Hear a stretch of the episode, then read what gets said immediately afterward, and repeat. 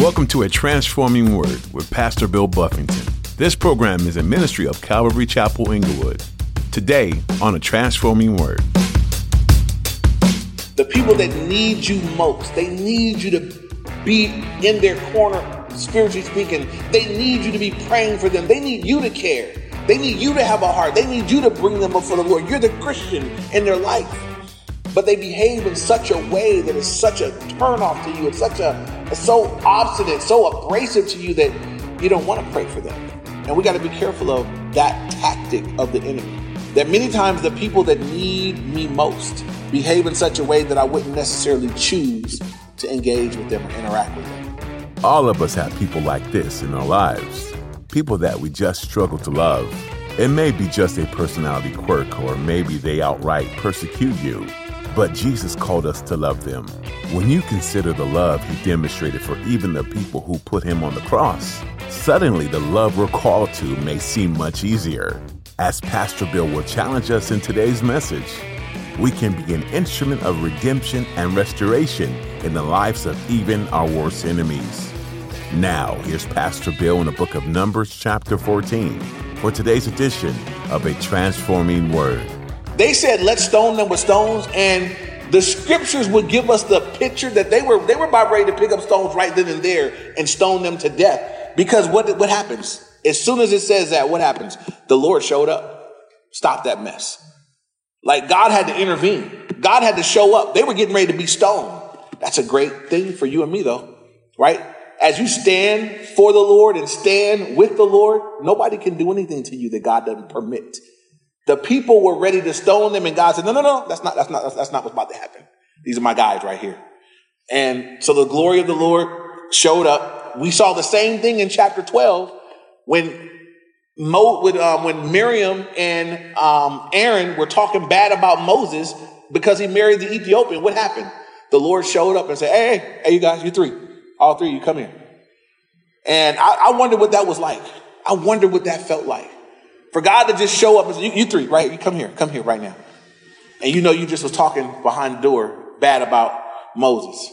I, I know I Moses was like, yes, Lord, that's what you need, what you need. But I bet Miriam and Aaron was like, oh, oh man.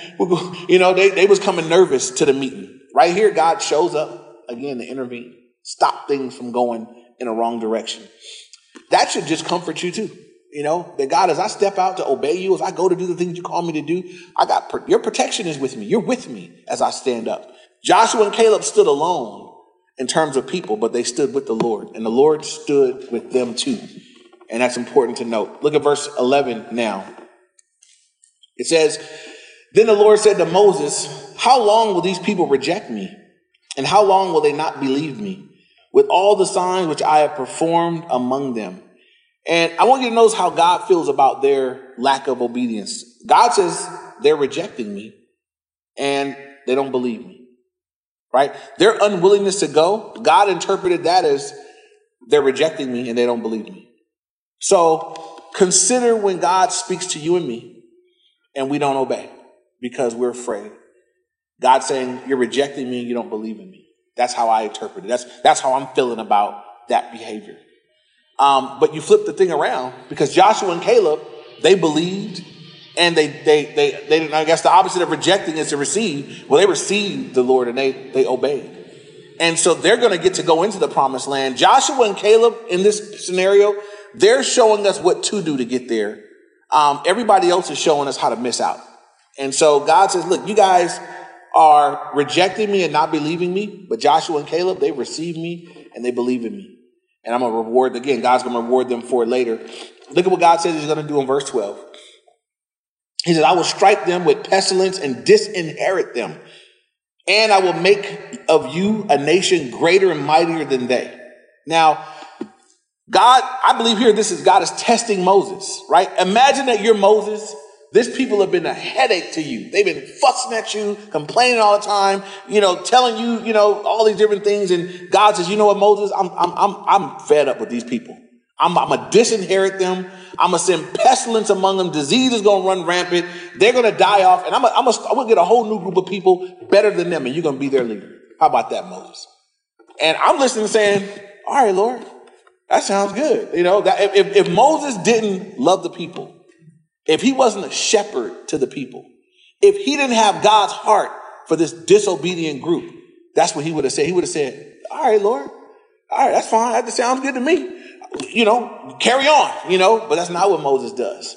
And that's an example to you and me. Moses, I believe he's being tested, but he's got a heart for these people. He loves them, even though they're messed up. He loves them. That's what the Bible says Moses says. He's the meekest man on the earth. The Bible says that about him. Um, look at what Moses does in response. Great example for us. Verse 13 Moses said to the Lord, The Egyptians will hear, the, the, the Egyptians will hear it, for by your might you brought this people up from among them. And, and they will tell it to the inhabitants of the land. They have heard that you, Lord, are among this people, and that you, Lord, are seen face to face and that your cloud stands above them and that you go before them in the pillar of cloud by day and the pillar of fire by night. Now, if you kill these people as one man, then the nations which have heard of your fame will speak saying, because the Lord was not able to bring this people to the land which he swore to give them, therefore he killed them in the wilderness. So, first of all, I want to point out that Moses begins with intercession. He, he, he never agrees. He never says, you know what? Let them die. They deserve to die. Let them have it. And he gives us a, a visual example of what the Bible tells us we're supposed to do for our enemies. We're supposed to pray for them. And also, maybe God has put you, God maybe put you over difficult people, you need to pray for them. God put Moses in a position over some difficult people. And it wasn't for him to get rid of them the first chance he got. But it was for Moses to love them and to intercede for them and pray for them. We're going to see that as he intercedes, God listens. And some people look at this and say, well, you know, did Moses change God's mind? No, God gave Moses an opportunity to do what he knew he would do, to intercede. And there are people in my life that God wants me to intercede for. There were people that I was in their life once upon a time, and God wanted them to intercede for me, and they did. And there are people in your life that God wants you to intercede. And I want you to notice something. Many times, the people that need your spiritual involvement in their life will behave in such a way that makes you not like them. The people that need you most, they need you to be in their corner, spiritually speaking. They need you to be praying for them. They need you to care. They need you to have a heart. They need you to bring them up for the Lord. You're the Christian in their life. But they behave in such a way that is such a turnoff to you. It's such a, so obstinate, so abrasive to you that you don't want to pray for them. And we got to be careful of that tactic of the enemy. That many times the people that need me most behave in such a way that I wouldn't necessarily choose to engage with them or interact with them. And so I have to be mindful of that, you know, that I need to intercede for those people that rub me wrong, get on my nerves, don't like me. I need to pray for them. God wants me to intercede for them. Moses intercedes for these people. And the first thing he tells God, he says, God, you know what? You took them out of Egypt, brought them over here. You know they're going to say? The people are going to say that you couldn't, you know, you, they're going to say that you couldn't help them. So you killed them in the, in the wilderness. He starts there. He didn't end there. He goes beyond that. Verse 17, and now I pray, let the power of, um, yeah, let the power of my Lord be great, just as you have spoken, saying, now Moses does something really important. He starts praying according to God's words um, which is a great way for you and I to pray. He, he's just saying, God, this is what you said, Lord.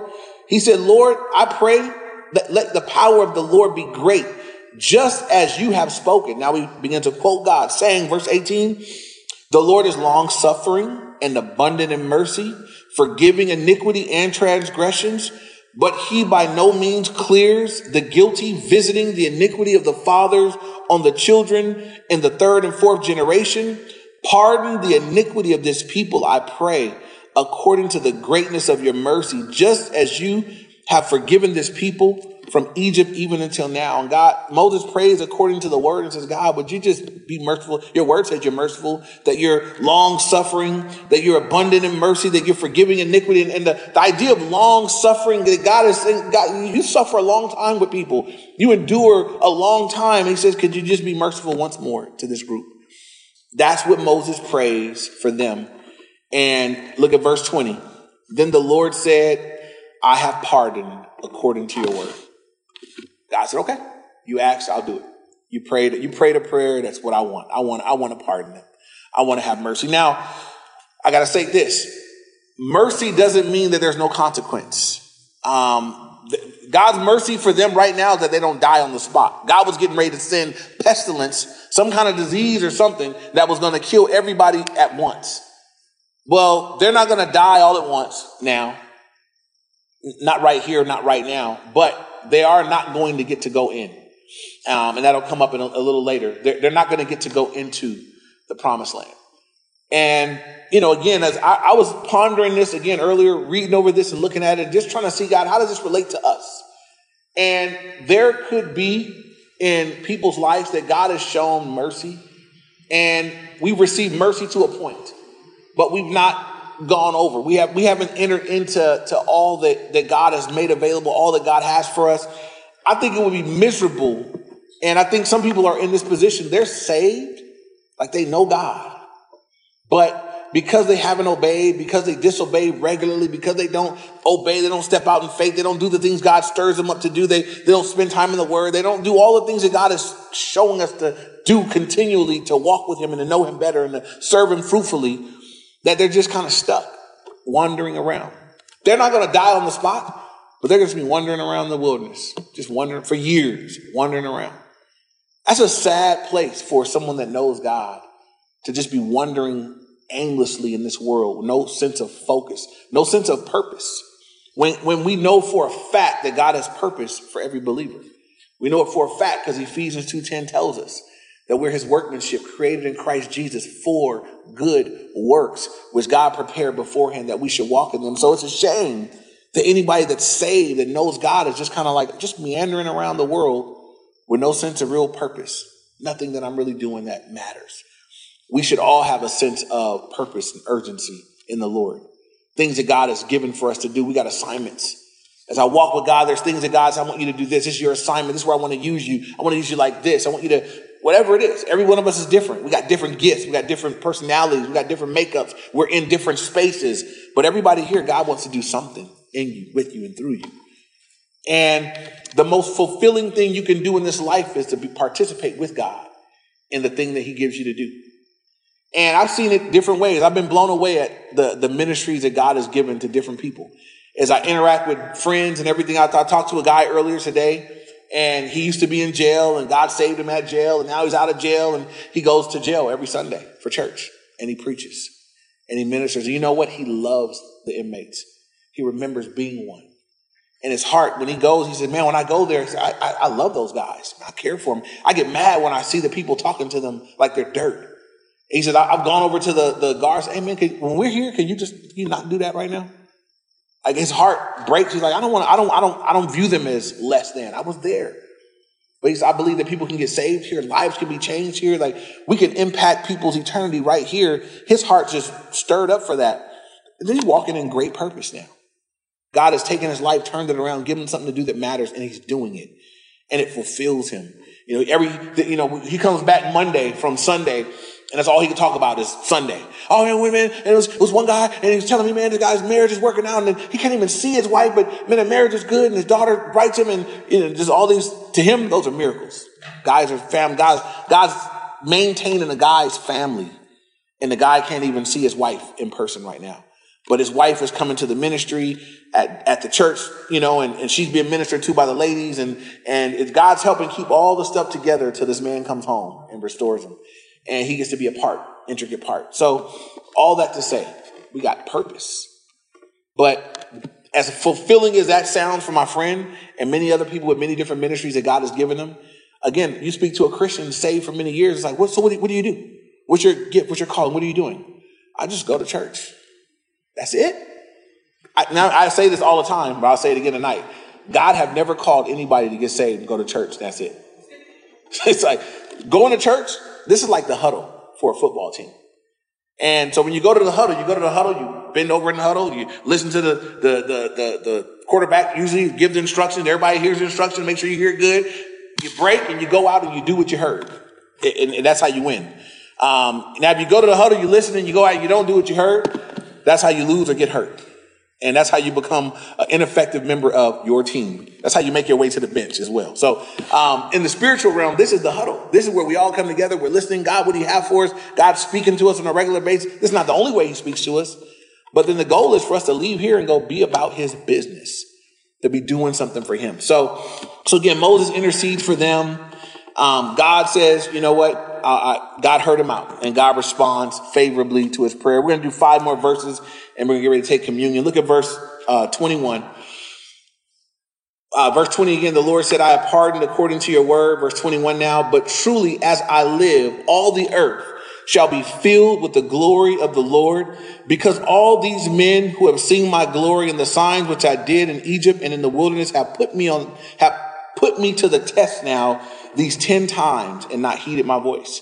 God gives us the number of times that they've had opportunity to respond that they didn't. 10 times they've heard me, but they didn't, they didn't heed my voice. They certainly shall not see the land of which I swore to their fathers, nor shall any of those who rejected, rejected me see it. Notice this.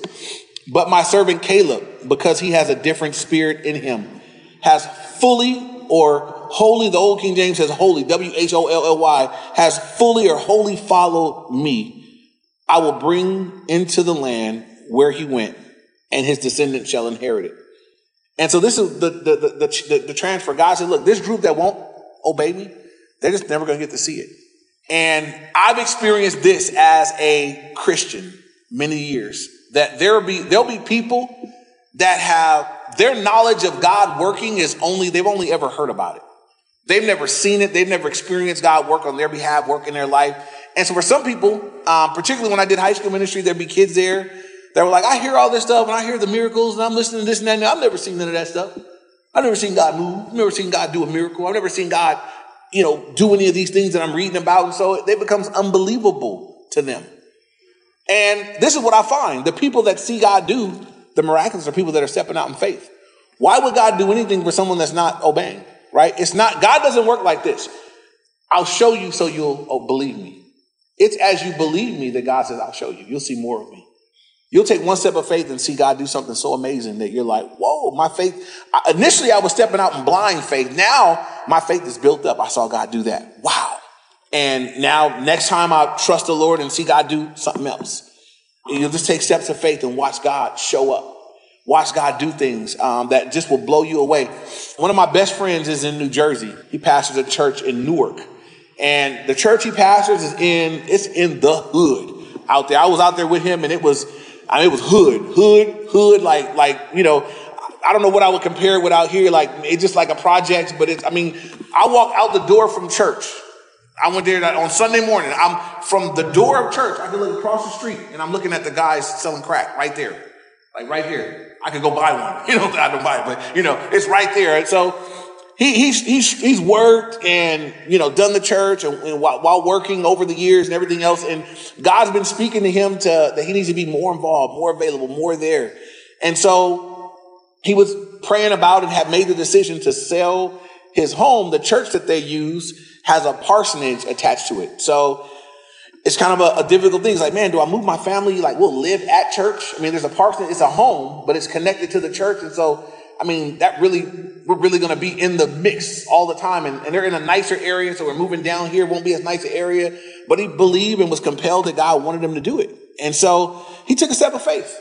Um, you know, and he's got a wife and kids. And so you got to convince your wife. And it was a whole lot of stuff going on and challenges along with that. But he went ahead and said, you know what? I believe this is what God wants us to do. As the decision was made and he began to move forward to make that decision, the people that own the building said, man, we, we, really appreciate you guys, church, how well you take care of the building. We want you guys to just take the whole thing. Um, we'll give you the parsonage for, uh, it was going to be a little bit of nothing.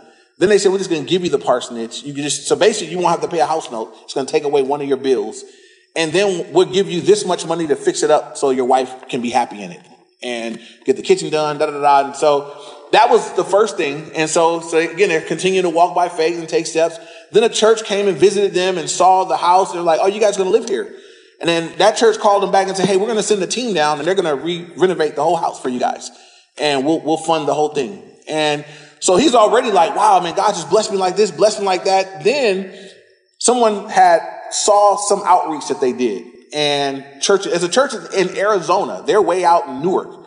The pastor flies out to his church just to kind of get it. I want, he wanted to see the work that was going on. And he says, you know what God put on our heart to do, man? We're going to, uh, we, you know, we want you to be full time. So our church is going to pay your salary so that you can just be full time. You don't have to worry about, because he's in the hood, you don't have to worry about if people give enough or not. And this was all within like six months. And so this is my buddy. We're talking every day. And he's like, yeah, man, that guy from Arizona's coming out and, you know, we're going to pray and we're talking about this. And I'm watching God just go boom, boom, boom. It's awesome. I'm looking at it like, wow, God is so faithful. But I look at the steps that he took. You made the commitment to leave your nice house and move to the church. Like literally, your house is at church. And God's like, you know what? I'm going to bless that. And God has said, I'm, I'm funding the whole thing. And it's been through different people, all disconnected, but all connected in the Lord. I share that with you that, that we might all be encouraged. Not that if I do what God wants me to do, God's going to bless me with stuff, but that it's as we step out that we get to see God move. I think if he didn't take step number one, then God would have, there's nothing for God to do. You, are still taking care of everything on your own. It's as you take steps of faith, as you in obedience say, God, I'm gonna just do what you tell me to do. I don't know how it's gonna work. I'm gonna trust you. That we'll see God do great things. And so for you that have things that are on your heart, saying God's been speaking to you about them and you can't see it, how it works, just do it. And then see what God does. See what he does. See how he shows up. Um, they experience God do great things. Now, again, this group's not going to get to go in um, because they didn't obey, they didn't listen. But again, verse 24, my servant Caleb, and because he has a different spirit in him and he has fully followed me. God said he's followed me fully. And I want you to hear, I mean, God's, God's, God's pleased. This man fully followed me. God said, I'm going to bring him into the land where he went and him and his descendants. His kids are going to get to see it too. And that's something that we should say as, as we walk by faith, that we experience the goodness of God. Our kids, it's not just for us, right? Our kids are going to eat off of the trees. Our kids are going to experience God's favor, God's goodness. They're going to, they're going to experience some of it through you. As you've been obedient, if you've taken steps of faith and they've watched and they've seen God show up, they're going to hopefully be young men and young women that grow up in their own faith in God as they watch mom and dad, as they watch mom and dad obey God. He says, you and your descendants. Last verse 25.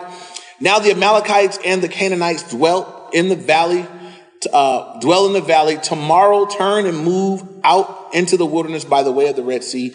And again, I titled the message Missing Out.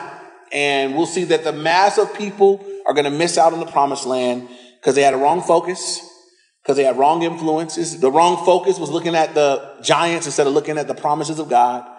The wrong influences talking to one another instead of listening to the word that God spoke to them. They had a wrong attitude toward the leaders. They had a wrong attitude toward Moses and Aaron, and they had a wrong attitude toward Joshua and Caleb who stepped up. And so all those things caused them to miss out. In contrast, Joshua and Caleb, who are going to get to go in, they had a right focus. They were looking at the fact that God, what you said was true. You said the land was flowing milk and honey. We, we, we validated that. We're ready to go get it. They had positive influences. Joshua and Caleb influenced one another in the Lord, and they had a right attitude towards the leadership. They didn't go against what Moses and Aaron had said. They didn't go with the people, but they were going with the Lord. And I just want you to see the difference and how we need to live our lives that we might be pleasing to the Lord. And the last thing is this, that we would be interceding for people in our life that are, that are messed up. As messed up as these people are, and we can look at them and say, man, that's a group of people, they, they're, they're a mess. God would say, you got people in your life like that, you need to pray for them, you intercede for them. Because God was gonna, God said they could have died on the spot, except that Moses prayed for them. And God said, okay, okay, I'll, I'll, I'll, I'll, I'll hold off. You know, tomorrow go ahead and lead him over here. But he interceded and God heard him.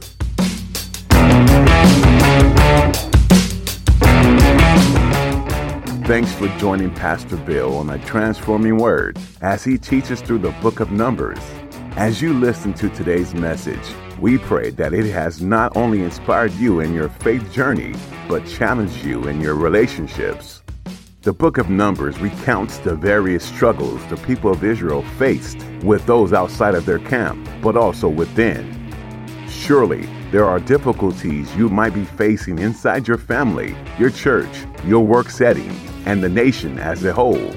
But God is still here, and He's proven time and time again that He's not leaving you or abandoning you.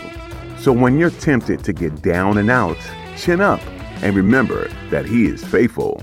The messages you've been listening to are in ministry of Calvary Chapel Inglewood. If you're ever in or near the Inglewood area, you're more than welcome to join us for church.